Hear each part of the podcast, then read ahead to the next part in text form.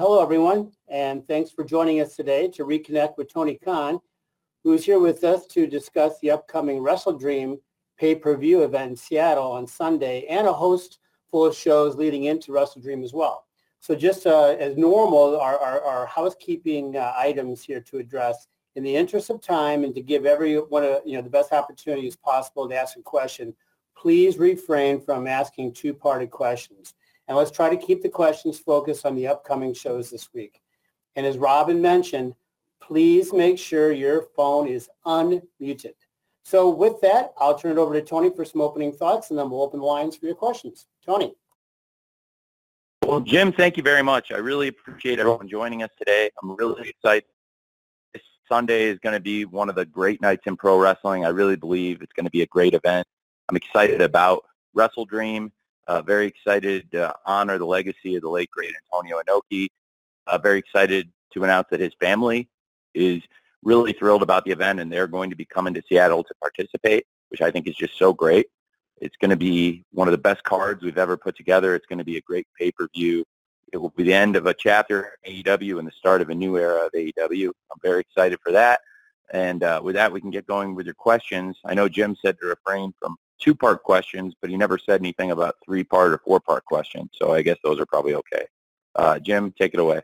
All right, Tony. Well, I have no comeback for that. So, but nonetheless, let's give it our best. Starting with John Alba from Fight, and then we're going to follow John with Steve Fall from 10 Count. John, you're first. Hey, Tony. I'm just glad to get my question in before Bill Pritchard, because Bill always has the secret sauce for getting quality Tony Khan answers. But I hope you're well, Tony. Thank you, Jim. This morning, there was a big announcement from WWE about Jade Cargill coming in.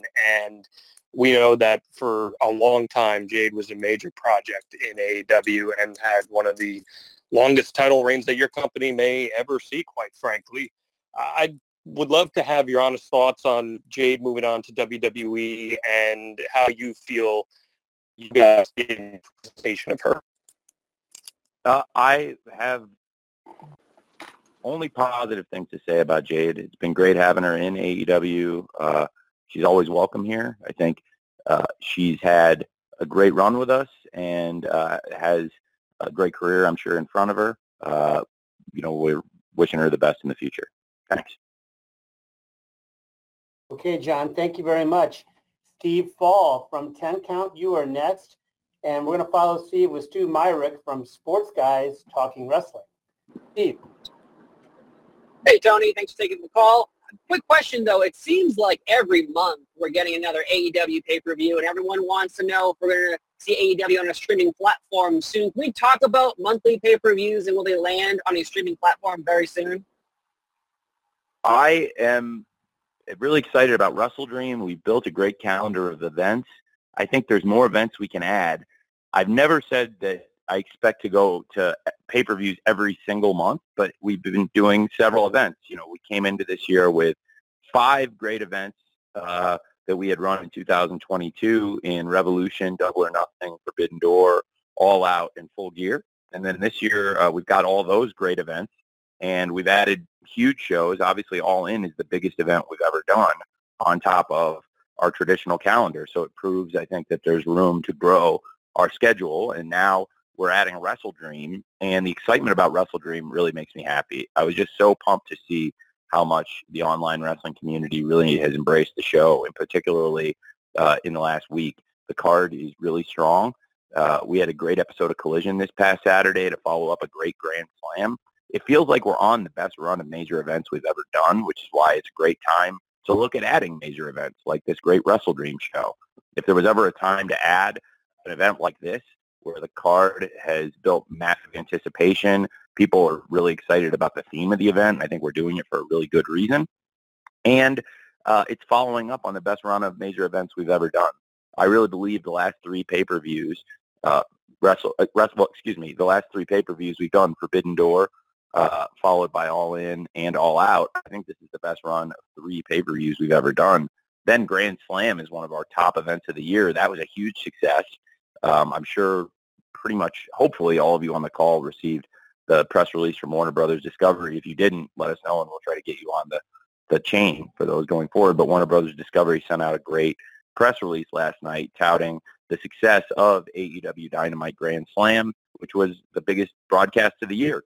And really, really great thing there. And that's another big major event. And just feels like we're on a great run. So it's a great time to add events. And in this case, in the form of pay-per-views. I am very open to putting AEW events on a streaming platform. I think it would be a great thing. I think we're frankly close enough to the end of our media obligations here and our current deal where it would, that sounds like a new deal to me. And it's the kind of thing that would be part of a new media rights package. And that would be great for us. So it's something I would really like to do. It's outside the scope of our current contract, which is, you know, for our live TV events and our pay-per-view events. And we've got something really great happening. It's been the best year, in my opinion, in the history of AEW, because you've got, not only have we been able to launch new events with All In being the biggest thing we've ever done, setting the attendance record for ticket sales, and also being up there with our top pay-per-views of all time in sales.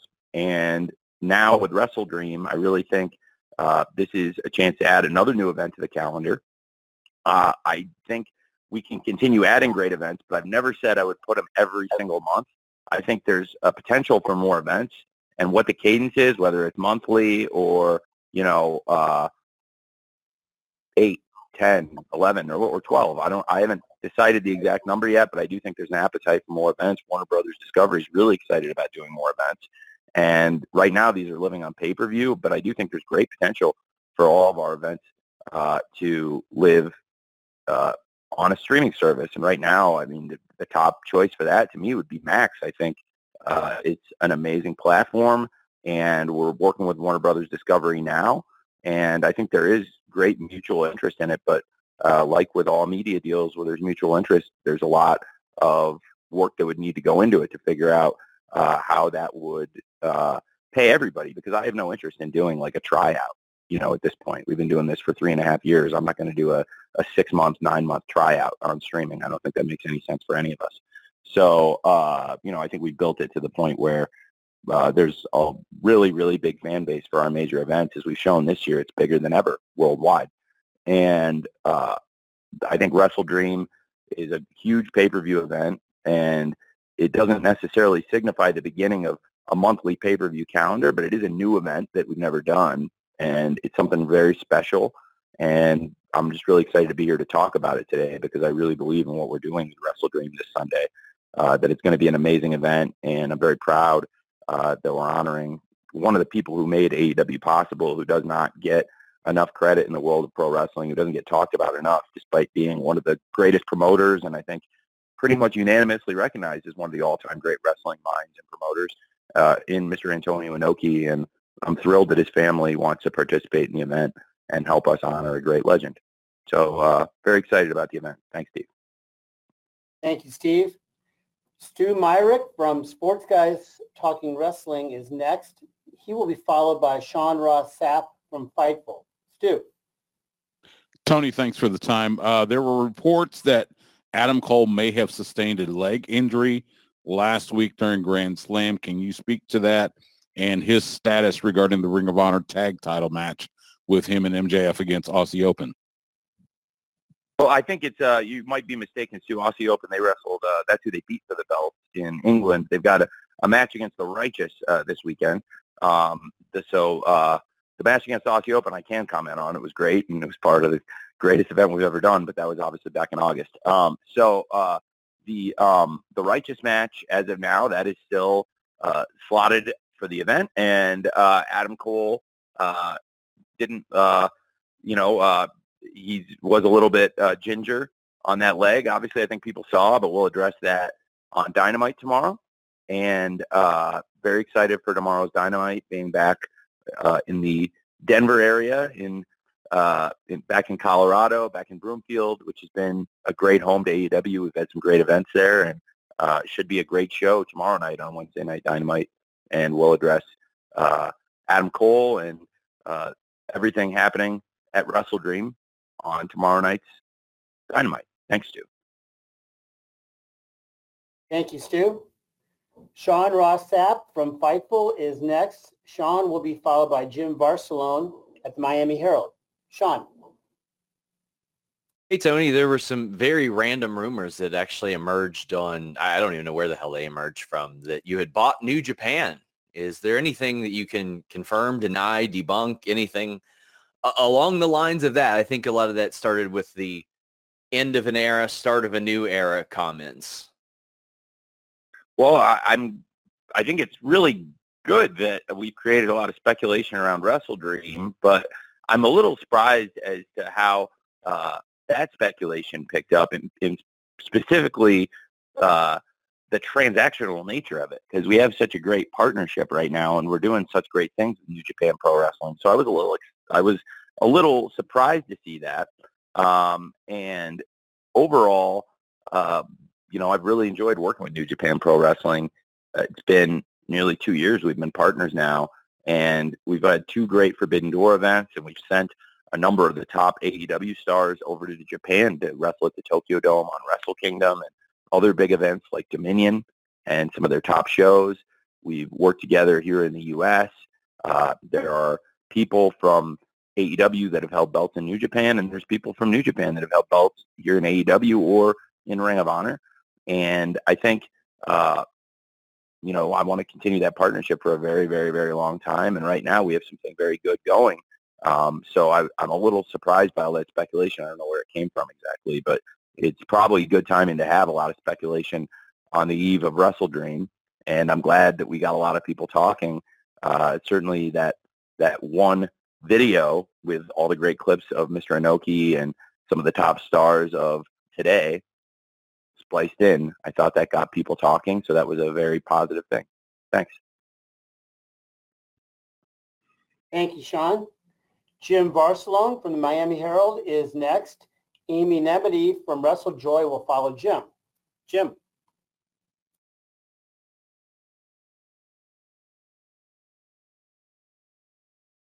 Jim, you need to unmute your line.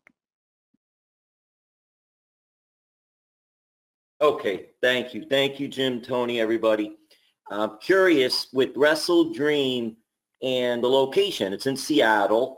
I'm just curious, were there thoughts of even holding this in Japan with the great Antonio Inoki, his legacy and all there, or in the future maybe even hold it in Japan, or no, wanted to make this in America? I thought this was a great event for the American fans to pay their tribute to Antonio Inoki. You know, when I was a kid, I wore out a shirt. There, like, basically, I had like 3 shirts when I was like 13 years old that I was in a rotation pretty much. I had a Taz shirt, a Darth Vader shirt, and a Wrestling Peace Festival shirt. And I wore that Peace Festival shirt celebrating Antonio Inoki's event in Los Angeles all the time. It was a white shirt, and it had the card on the back, and I wore it so much.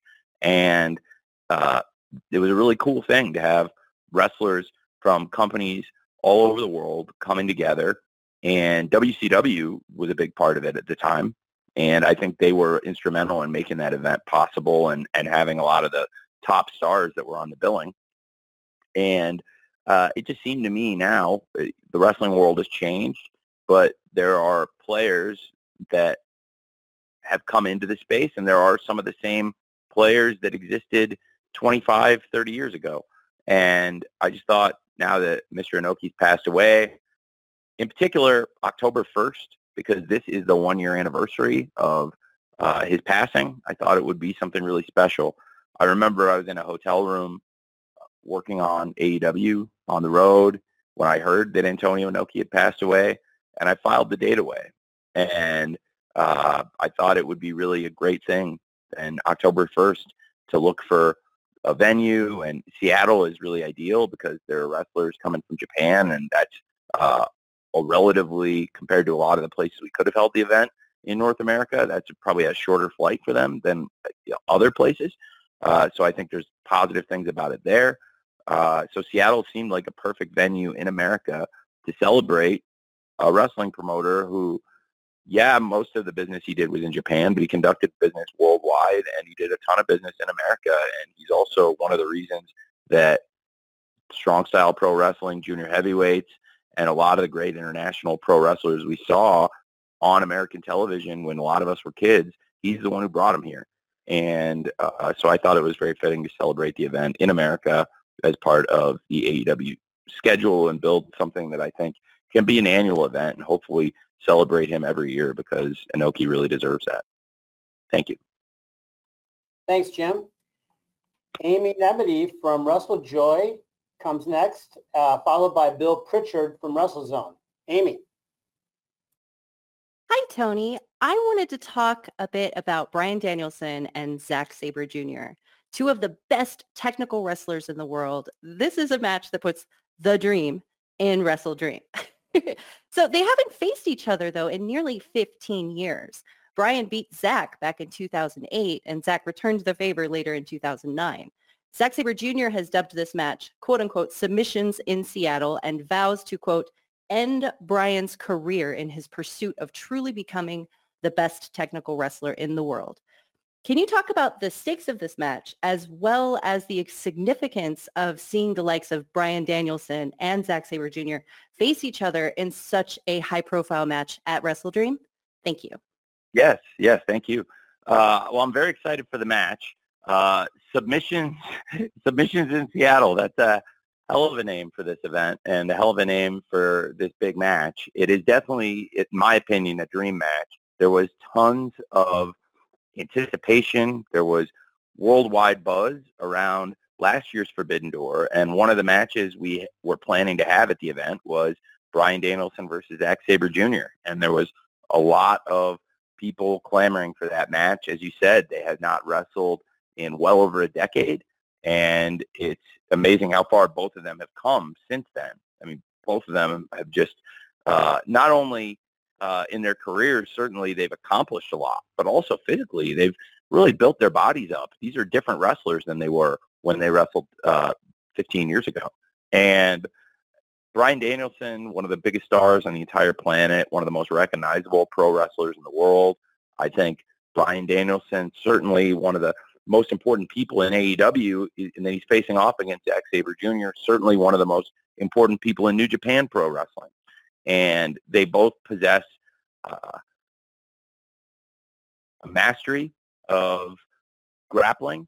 They both have, I think they both have got probably the most complete skill sets of any technical wrestler. And I think the fans would agree with that, and that's why when the fans have voted for the best technical wrestler, it's almost always going to be Bryan Danielson or Zack Sabre Jr. for the last 15 years, I would say.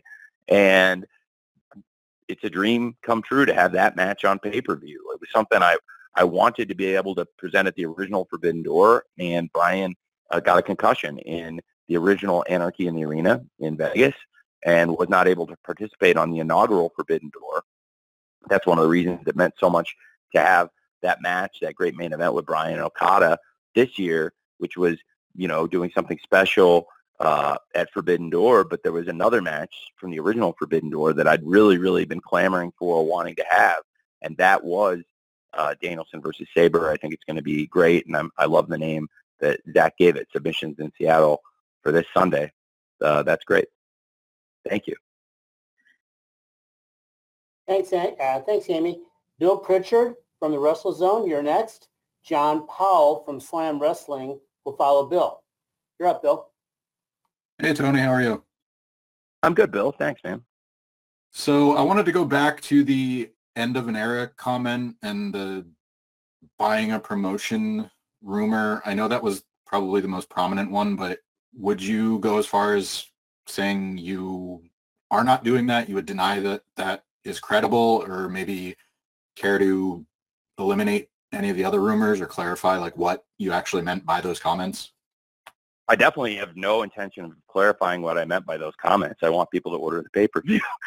but I definitely also never speculated that, you know, I think the internet kind of ran away with the speculation based on I don't know what, honestly. I'd love for somebody to go back and look who the first person to say that was. and we're in track back where the speculation came from, because certainly I don't know if that particular aspect of it is very credible.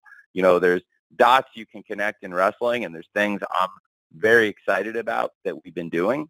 And I think I've taken, I've made bold proclamations before, and I felt that I've been proven right by them. I think we've come a really long way. We've taken big swings at doing new things this year. And in particular, I think 2023 has been our most adventurous year, and I want to keep doing adventurous things and making fans talk about AEW, hopefully making new fans of AEW.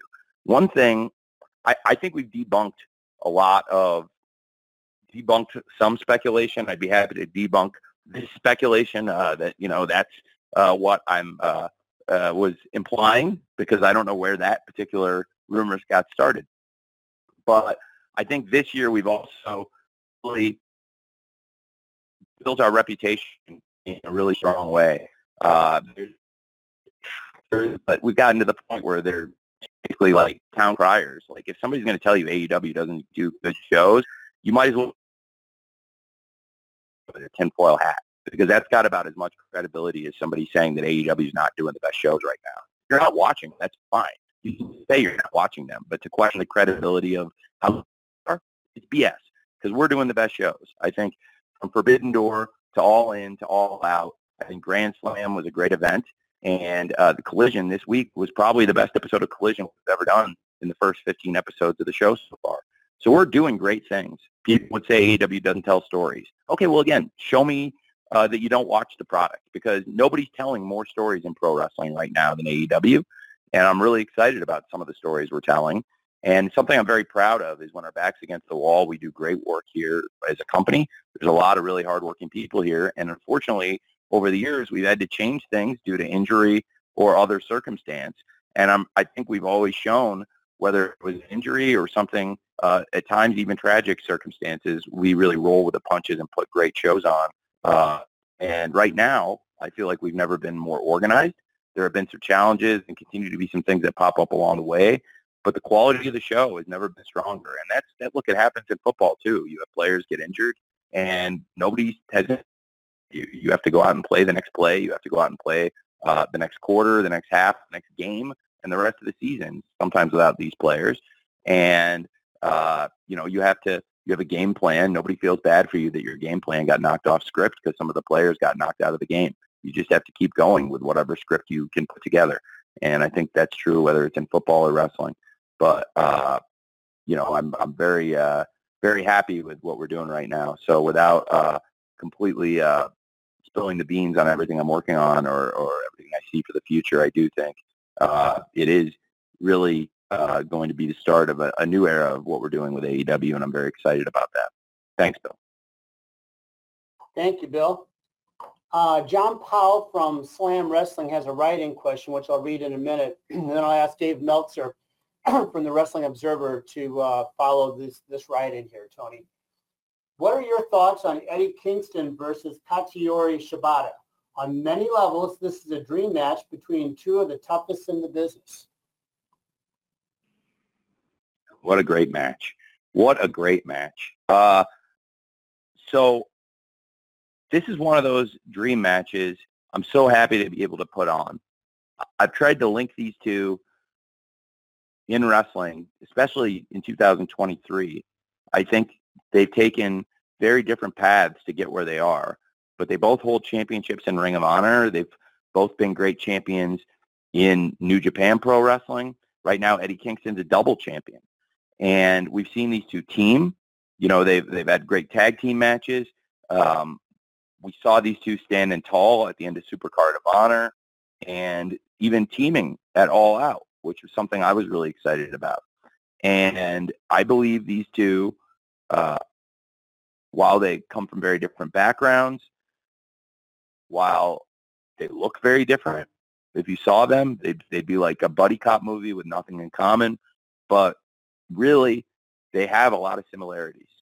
And I have a bond with each of them that's different, but again, there's similarities in it. And these are two pro wrestlers who love the sport so much, and they prove it every time they go out there. I don't think anybody's ever questioned Eddie Kingston's love for wrestling, and I think it's one of his great skills and gifts is that he presents himself with this authenticity and this intensity.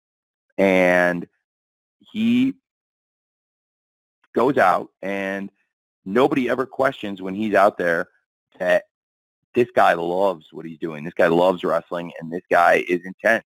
He hates certain opponents. He hates people who disrespect wrestling, and this guy takes no nonsense. And I think Shibata projects that himself in a different way.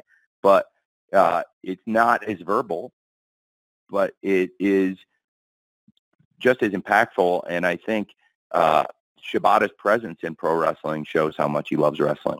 And one of my favorite quotes ever in the sport was when we had the press conference earlier this year, and he said, you know, I'm not out here wrestling to die. I'm here wrestling to live. I feel alive doing this. And in particular, in recent months, more so than ever, he feels more connected to his craft, to the sport, to the fans than he ever has.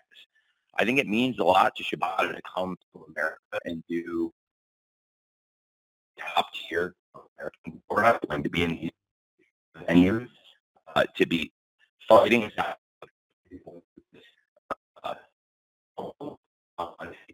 be in America. It's like it's a dream of his, and he's really having fun with it. Like Shibata has become a massive leader in a lot of ways. He's become a great part of our group because he spent most of the year with us here in DB and ROH, and along with a handful of other leaders, and Shibata is one of our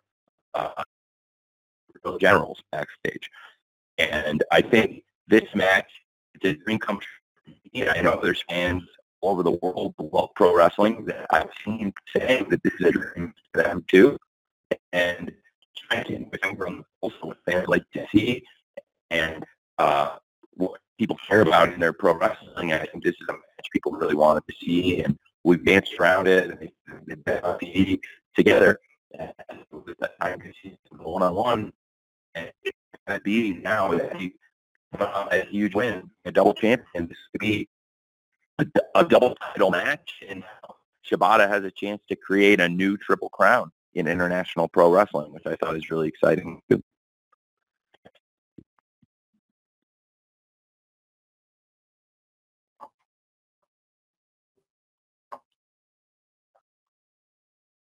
Jim, you got the next one?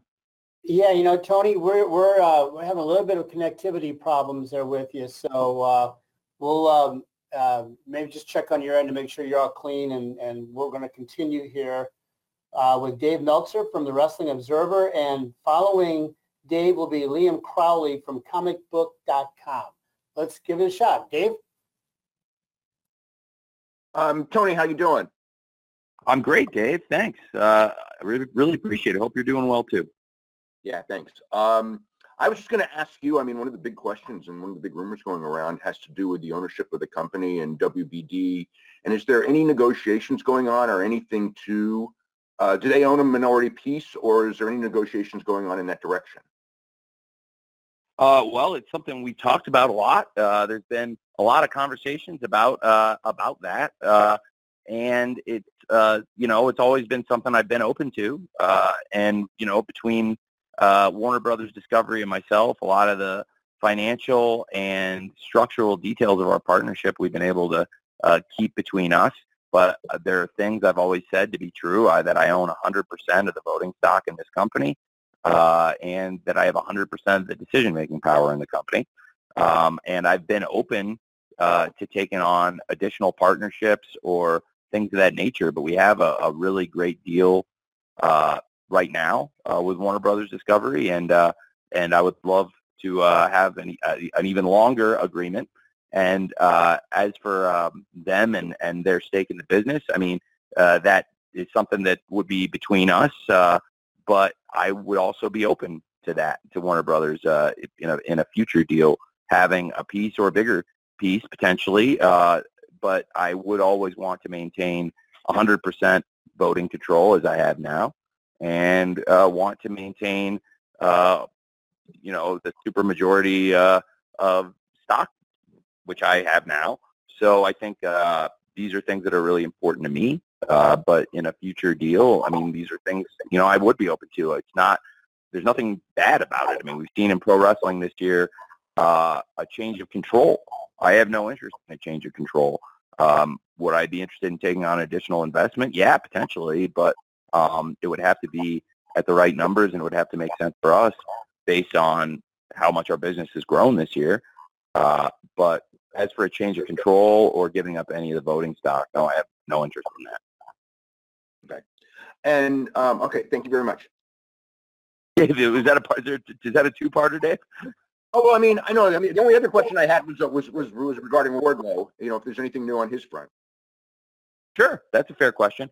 Well, Wardlow's a great star for us. I think he's been one of the greatest TNT champions we've had. He's been a great star, and I'm very big fan of Wardlow, and I think that he will surely be back on AEW TV when the time is right. And he's still very much a part of what we're doing here. Thanks, Dave. Liam Crowley from comicbook.com is next, followed by Samantha Shipman from the Daily DDT. Liam. Hey, Tony. Thanks for the time today. You had a really great response around this time last year where everything that transpired with All Out and what you learned as a backstage leader leading a wrestling promotion after such a tumultuous event and coming out stronger as a result. AEW currently at the end of this month looks a lot different than it did at the beginning of September, and I would say stronger. So what are some lessons that you feel like you've learned from a leadership perspective through everything that's transpired over the summer with both your tremendous successes with All In and some of the other low points during the summer? Well, it's been a great summer for us. I think, I'm really very excited about everything we've done. It's a challenge running a wrestling company. I mean, look, it's a lot easier on paper than it is in real life. And it's really fun, and it's a dream come true for me, but it's also around the clock work, and I it's so great working in pro wrestling. It's really what I've always wanted to do, and to get into the business and connect with so many great people. You're right, the company does look very different than it did say a year ago or 2 years ago. And I think it's, a good thing. Just as sports teams change season to season, you try to find their footing and then find that team that comes together and has that perfect season or that great season. It feels like one of those really great, memorable seasons for us right now. And there have been a lot of changes, but everybody who's working on the shows right now is doing a great job.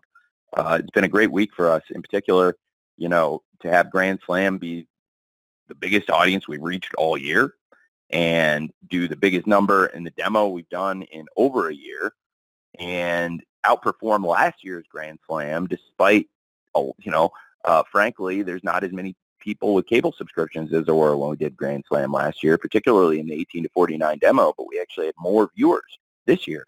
I think that's great progress. And it was also a great event. So I was really proud of that. And then to have Collision this week do a really strong number and I think be the single best episode in ring, that's the best thing. And I've always loved when we do things that are both critically and commercially successful. And I think stepping back and putting the wrestling product first is the most important thing.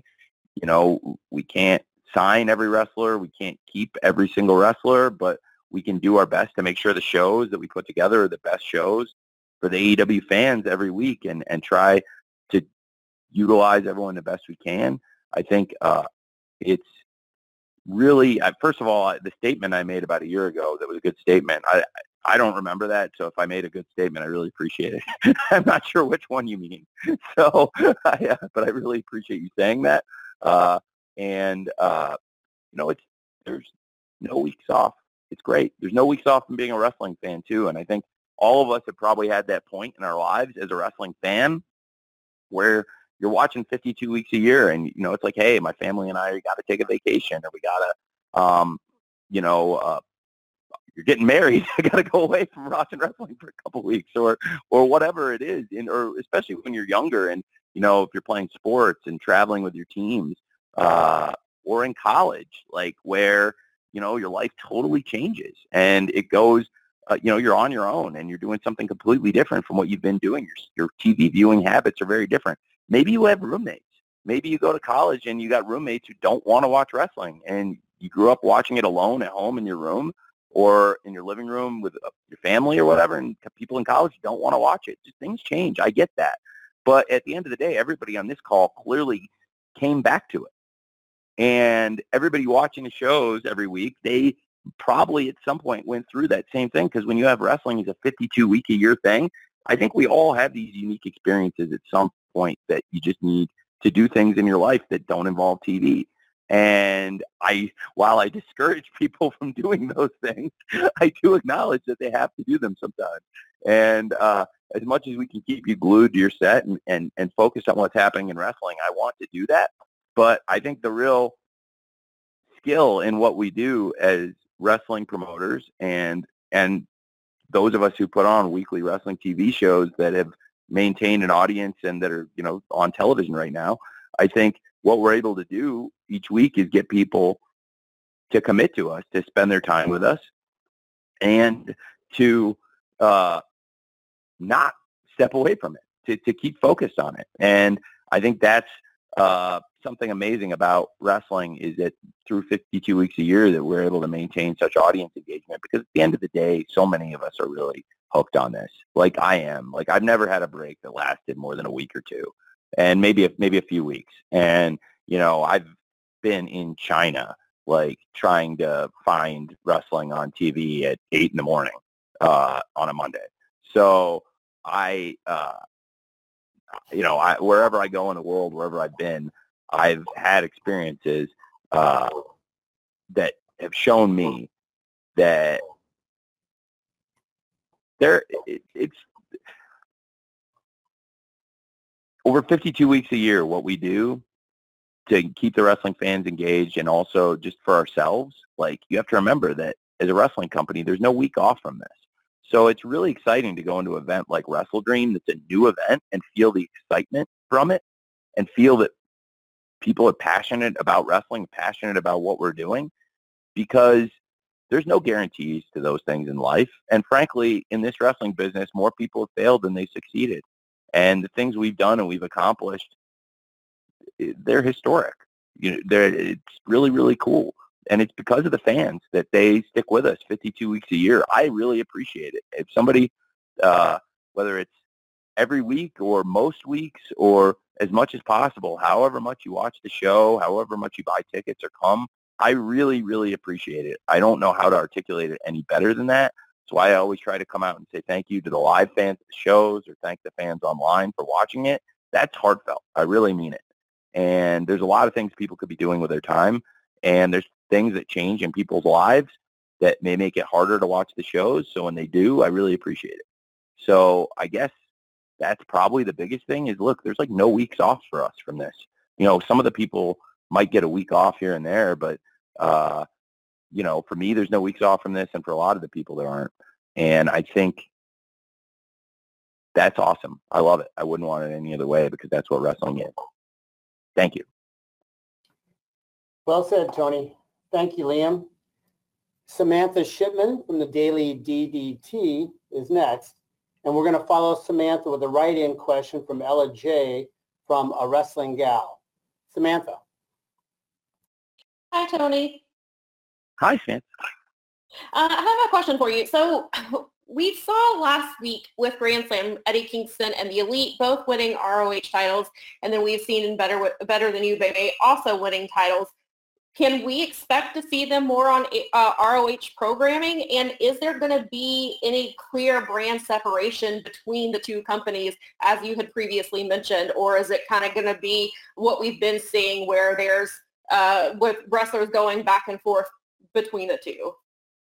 Well, it's a great question. I think right now Ring of Honor's got an incredibly strong lineup of champions. I think we had one going into Grand Slam, and now it's still very true, but certainly even more added star power now with the Hung Bucks as six-man champs with Hangman Page and the Young Bucks.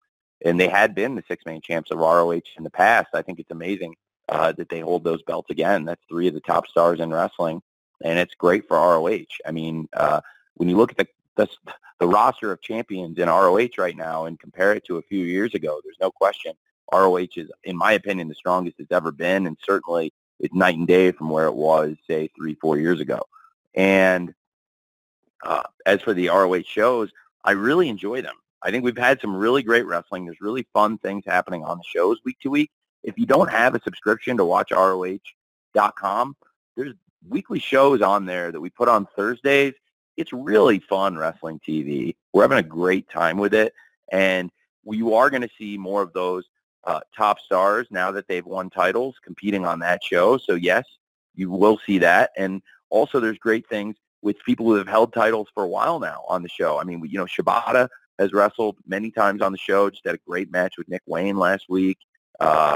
Shibata, one of the greatest champions in all of wrestling, in my opinion, wrestling's greatest champion is Shibata. And then to have Athena, who is, in my opinion, doing some of the best work in wrestling today, and the Athena-Billy Starks pairing, we're having a lot of fun with that. I really enjoy working with the both of them. Athena is a great veteran. Billy is very young, but is wise beyond her years, and they have great chemistry, and we're having a lot of fun with that story. And just a lot of really exciting things happening in ROH, and certainly now that we've leveled up in some ways from when we began. But I think, you know, we've consistently had great champions recently in ROH. And I have, you know, with Eddie Kingston winning the title, with Adam Page, Hangman, and the Young Bucks winning the six-man belt, I have to talk about the great champions that held those titles. Claudio Castagnoli is one of the best wrestlers in the world, and him coming in and taking that ROH world title, he's defended it on the ROH TV and pay-per-views, defended it on AEW. He's been a great champion, and he is one of the best wrestlers in the world, and we were very fortunate to have Claudio as the ROH champion, and any time he wrestles in AEW or ROH, I feel like we're very fortunate to have him. I never take Claudio for granted. And also, I have to talk about the ROH six-man tag team champions, Mogul Embassy with Brian Cage and the Gates of Agony. They're the longest reigning six-man champs of all time. They were dominant.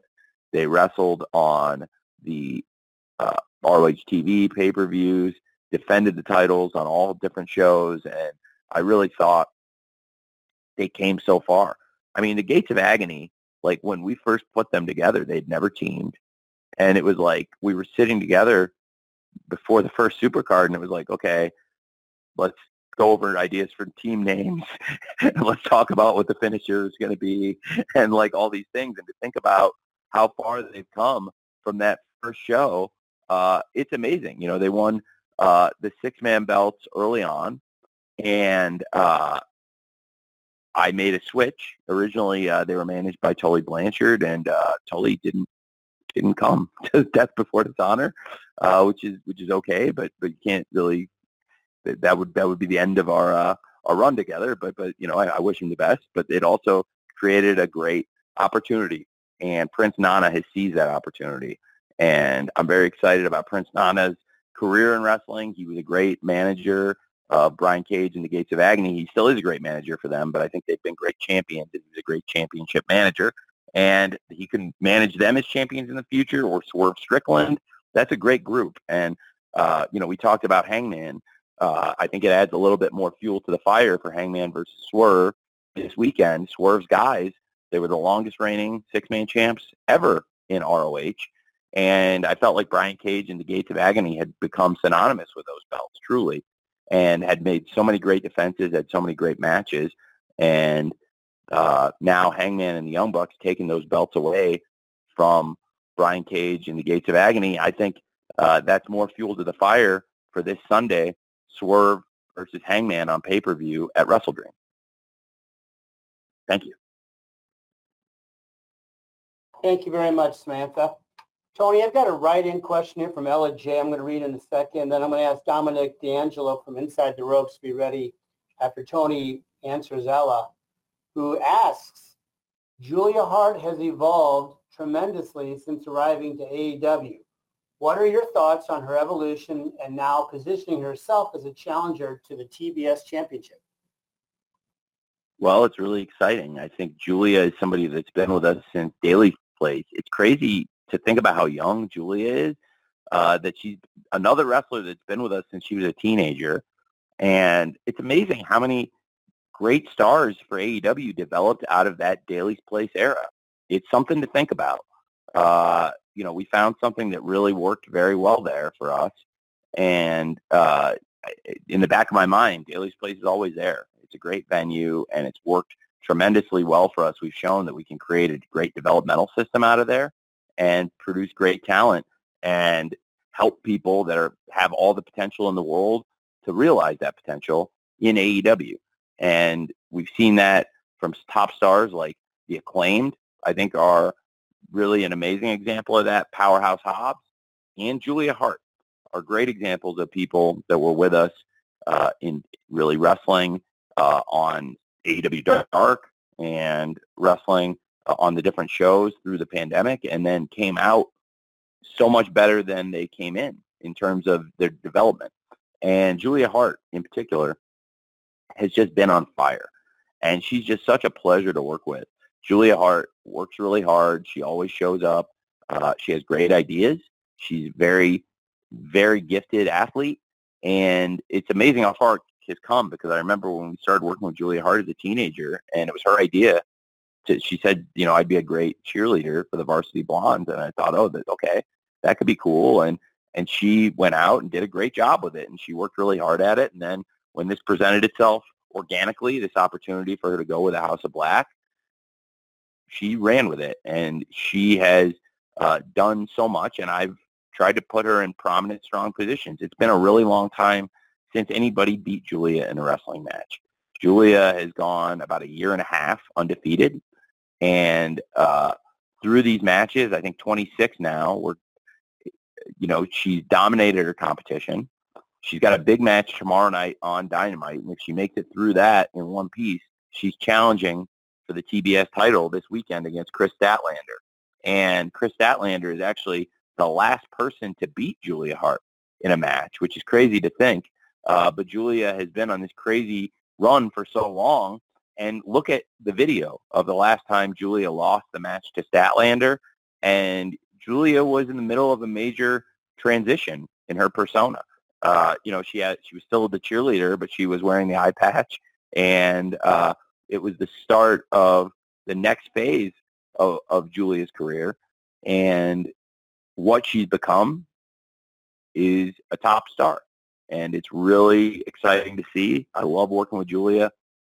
And I think she is somebody that could be a great TBS champion. And she's facing somebody that has also really developed in AEW since the company started and grown into her spot. I think it's a great match for WrestleDream, Statlander versus Julia Hart. And I'm very excited for that one on Sunday in Seattle. Thank you.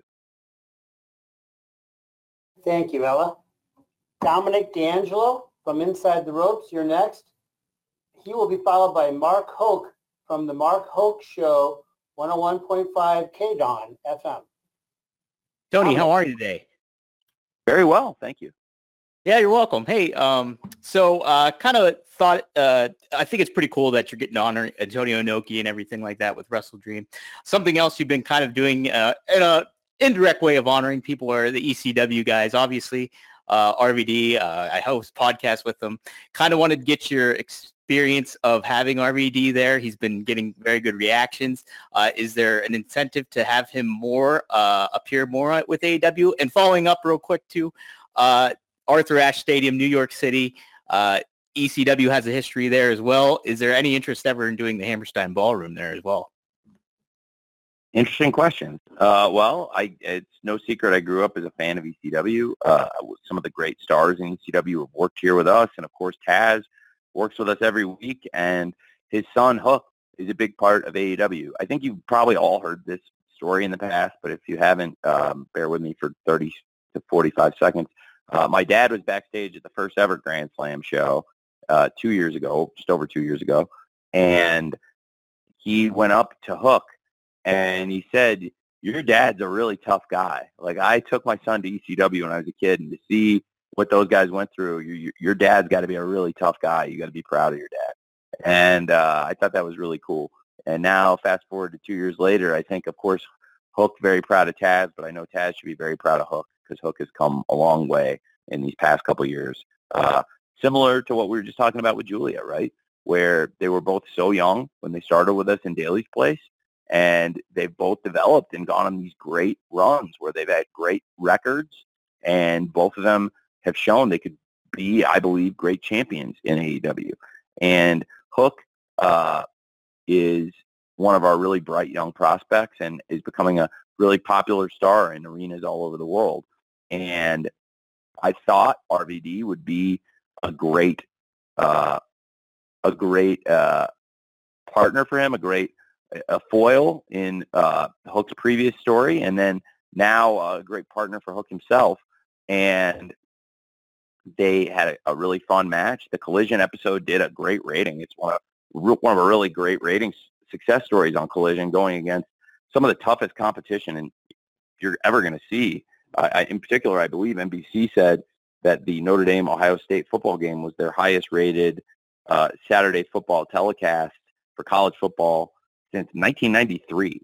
So we were up against some of the toughest college football competition in 30 years, literally, and put up an amazing number. So it's awesome to see there was a great audience for Collision this week. I think we're doing really great stuff with the show, and that was really encouraging to see a great show get a great number like that on Saturday.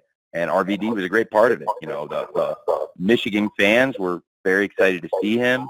He got a great reaction in the live arena, and the show did a great rating. And I think he's been here on a case-by-case, show-by-show basis, but we love having him.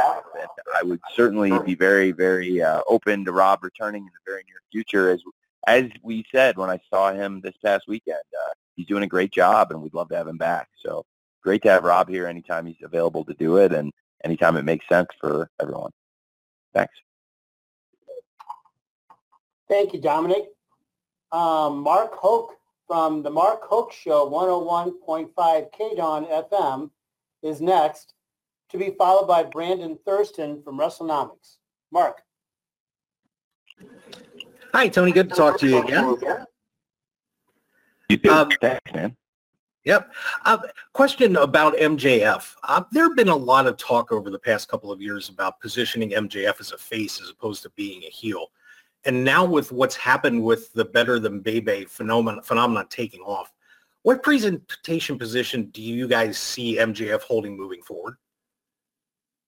Well, MJF is, as it stands right now, certainly it's been a transitional period, but we've seen MJF's one of the true fan favorites right now. I don't think it's changed who he is at his core necessarily, but as he said, you know, he may be a scumbag, but now he's our scumbag. And I think that's probably the best characterization we could give. I think it's a very apt description of it. He's our scumbag. He's the MJF we've always known and loved to hate, but now we don't really have to hate him so much anymore because he's our scumbag.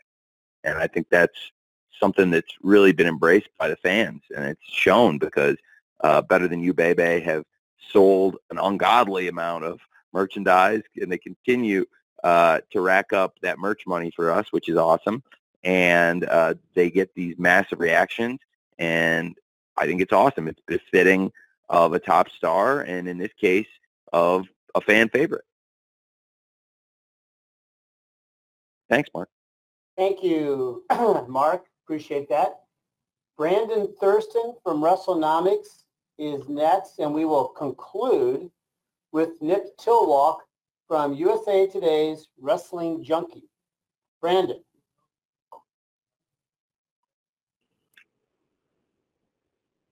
Hey, Brandon. Brandon, you need to unmute your line. Hi, Tony. Thanks for the time. Hey, Brandon. My pleasure. With the news that Fox is not renewing SmackDown, do you see Fox as a potential bidder for AEW rights? I don't think it would be fair to talk about possible bidders or outside speculation. Right now, we're on Warner Brothers Discovery, and you know, I find that in the entertainment business, there's not a lot of loyalty at times, and there should be. And this is a family business. We're not a public company. I'm not, you know, even if I get punched in the face with circumstances, it doesn't mean that I'm going to take it out on the staff by cutting 100 staff or laying off 30 wrestlers.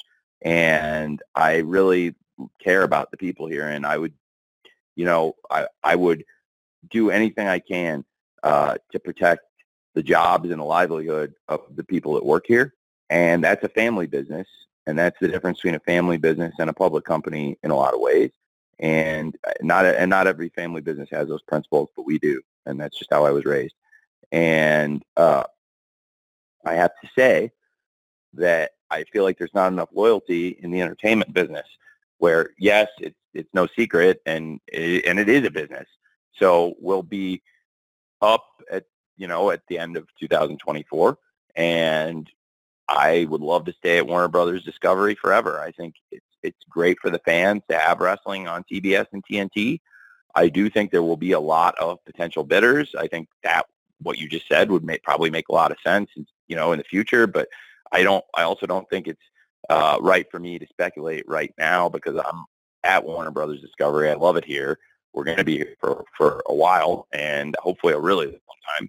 And they've given us these great opportunities, and I see it all the time. And sometimes I'm on the other side of it as the promoter, on the other side of the negotiating table, and not being the talent as I probably am in this case with Warner Brothers, sitting on the other side of a negotiation. And I really appreciate everything they've done for me, and it would not be right for me to speculate about other networks or other people in the wrestling business. Certainly, I have a great relationship with the people you named, because we work together on the NFL, and that's a great place for sports and a great place for wrestling. But for me, I'm really happy at Warner Brothers Discovery, and my goal, all things being equal, would be to keep AEW here forever at WBD. Mr. Zasloff has been really kind to me and given me great opportunities. And if all things being equal, or even if it was a couple cents difference, I'd probably even take a penny or two less to stay at Warner Brothers Discovery, which you don't see that in media businesses very much, and that kind of loyalty. So I really appreciate everything they've done for me. And, and they continue to do. And tomorrow we have a big Dynamite on TBS. We're coming off our best performance of the year. They were very kind to send out a press release highlighting how well Grand Slam performed last week, touting that it was the most watched episode of the year. And, I really appreciated that. And I think if we can do things to make them proud, then they're going to stand behind us, and we'll get the kind of offer that will surely make us, I think, the kind of offer that surely would be befitting of the kind of great performances we've had. And I'm just very happy at WBD right now, and I cannot say enough good stuff about Mr. Zasloff and the opportunities he's given us, especially since we launched Collision. And I think the company is really stronger than ever since we launched Collision, because if you look, I think it's allowed us to tell more stories. We have, in my opinion, the best roster in pro wrestling. I think we have great talent. There's a lot of great wrestlers in the world, and not all the great wrestlers are in AEW, but I think we have more of the greats than anyone else does, in my personal opinion.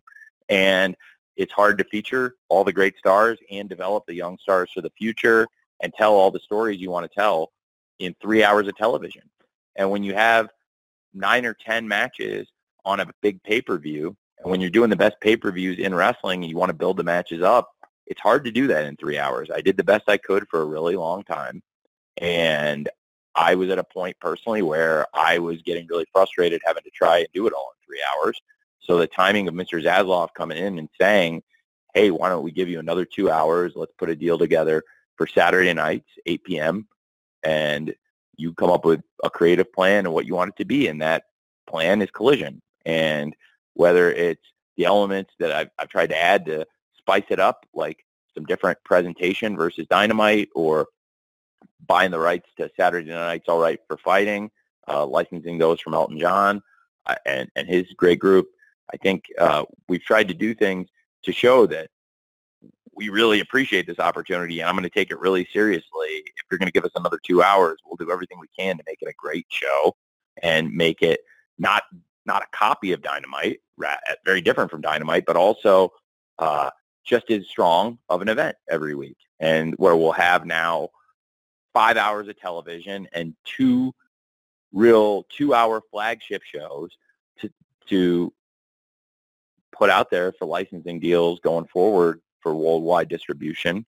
And I think none of that would have been possible without Warner Brothers Discovery. And what it's afforded us now is the ability with 5 hours of television to do more great matches on TV every week, build more stories. Since the launch of Collision, it's been, in my opinion, the best AEW ever. I don't think we've ever had as good of a streak of pay-per-views as the one we're on since Collision launched, which is Forbidden Door, All In, and All Out.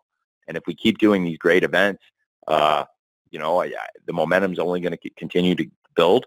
And I really am very appreciative for the launch of Collision. Now we're going into WrestleDream, and I think it wouldn't have been possible, in this past month to build WrestleDream up and make it feel like such a major event without Collision. I think Collision's been a huge part of that. And this week, again, this Saturday was a great show, and I think built more anticipation to WrestleDream coming up this Sunday. And I think the launch of Collision has made us a stronger, better company than we've ever been. So, again, I'm just really grateful to WBD for all the opportunities, and I just want to put them over right now, because I think rather than talk about other people or other companies that are out there, other media companies, that's pretty ungrateful for me to do, given everything they've done for me. Thank you. Thanks, Tony. Tony, we mentioned that Nick Tilwalk from USA Today's Wrestling Junkie would conclude. Do we have time to take care of Nick here? Tony, you there? Yeah.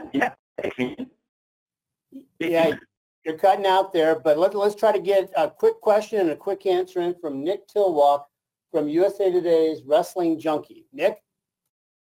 Yeah, hey, Tony. Thank you for taking the time for this. The Righteous is obviously a talented tag team with some great presentation, but I think they might not be as familiar to fans who haven't been watching Ring of Honor. What have you seen from them as a team that gives you the comfort level to put them on such a high-profile show against two of the top stars in AEW? I have been really impressed with them since they came into ROH, and that's why I tried to feature them more recently in AEW. I think it would be either company. They have experience in history with ROH, which is why I thought this in particular could be a good way to bring them back into the fold, but then they've done so well on the ROH events that it led to us utilizing them at times in AEW, and in recent weeks, we've been featuring them more regularly. They've had some matches, been involved on Rampage, been involved on Collision, had a really strong match with the Hardys and a dominant win. And in addition to their wrestling, I think they've got a lot of charisma. Their interviews, their videos are pretty captivating. And we've had them involved a couple weeks in Collision, and people have really responded to their promos, to their match. And I think having them as a part of WrestleDream, it makes a lot of sense. It's we're bringing in stars from different companies, different promotions all over the world. And MJF and Adam Cole, the ROH Tag Team Champions, looking to defend against one of the top teams in ROH. So we had this four-way match with four top teams that all have great history in ROH, including some former champions. And it was an excellent match that we had at the Grand Slam Rampage. And, of course, the Righteous were the winners. I think there's some great teams in that match when you look at the Hardys, the Best Friends, and the Kingdom. some teams that have held the ROH World Tag Team titles in the past. And for me, the Righteous, they have exactly what we're looking for in new stars, in that they have a unique quality that differentiates them from other stars in AEW, and I can see a place for them on the roster because of their charisma, their wrestling ability, and their history. And so I think, you know, them against MJF and Adam Cole, it's a great fit, and we have a really strong card top to bottom for WrestleDream, and I think I'm excited to have the Righteous as part of the show. Okay, thank you, Nick. Tony, let's close. You got any final thoughts before we wrap it up? I have a lot of thoughts. Thank you, Jim. I'm really grateful to all of you being here today to talk about WrestleDream and AEW. We've got a great show coming up tomorrow night in Denver, Wednesday night Dynamite, technically in Broomfield, but right outside Denver. And then we're heading up to Seattle for WrestleDream. It's a really important week for the company. None of this would be possible without all of you. And I know I say it pretty much every call, but I mean it, and it's important. I'm really grateful to all of you sitting through this and transcribing it, asking questions, and covering AEW because, you know, none of what we've done would have been possible without you. When we started AEW, as many of you recall, because you were around, a lot of you were around, there was no TV. We were really reliant on you and your coverage and the online wrestling community to disseminate word about AEW and to help us create the buzz. And I'm very, very appreciative of you all. I try to follow your commentary and your thoughts, and it feels as if the spirit around AEW, it feels as if the vibe around AEW is incredibly positive right now. It feels like we've done a great streak of shows for you all, and that makes me really happy because, you know, before I was a wrestling promoter, I was a wrestling fan, and I read your coverage. A lot of you, the people ask me questions today, were the people I turned to learn about wrestling. And when we do shows that you think are good, that makes me really proud. And, you know, I'm doing my best for the fans, and that includes all of you. And I've said it multiple times today, but I feel like we're on our best run since Collision started. The pay-per-views have gotten better, and I believe better than ever. And what we're doing this Sunday is really important. I think a lot of you on the call are historians of wrestling. And if it was another wrestling promoter, I suspect you would be questioning my motivations. Why is he doing this? Is this a cash grab? Trying, you know, things like that. But not one person has said that to me or really indicated that to me, which I take a lot of pride in because look, people are very skeptical these days, and they should be. I think there's a lot of things to be skeptical about in the world, but this is not one of them. And we've had no skepticism, and I think that speaks to how pure our love of wrestling is and the fact that I think people really see that this is a good thing we're doing to honor Antonio Inoki with a great wrestling card. And sure, I'm running a wrestling show for profit here, but I also think in doing so, we're honoring a great legend and doing something that will mean a lot to a lot of people. I also expect it to be one of our best wrestling shows. So I hope to see many of you in Seattle, maybe at the Scrum afterwards. If I don't see you in person, hopefully we'll see you either in Los Angeles at Full Gear or somewhere on the road. But just can't thank you enough for participating in this call and the kind words recently about what we're doing with AEW. And hopefully we'll catch you all soon. Jim, thank you for moderating this, and I really appreciate you holding this thing together, and look forward to seeing you two soon, and thanks, everybody. Hope you all have a great day. Yeah, thank you, Tony, and just to echo, thanks to everybody here. We are at the end of our time, so we're going to be distributing the audio recording here to everyone shortly. As always, 1,000 thanks for being a part of today's call, and just everything that Tony said, you know, we say this. So we're looking forward to seeing you in Seattle this weekend and joining us throughout the entire week for a great week of AEW programming. And hope to see you in Seattle, and best wishes to everybody. Best to you. Bye-bye.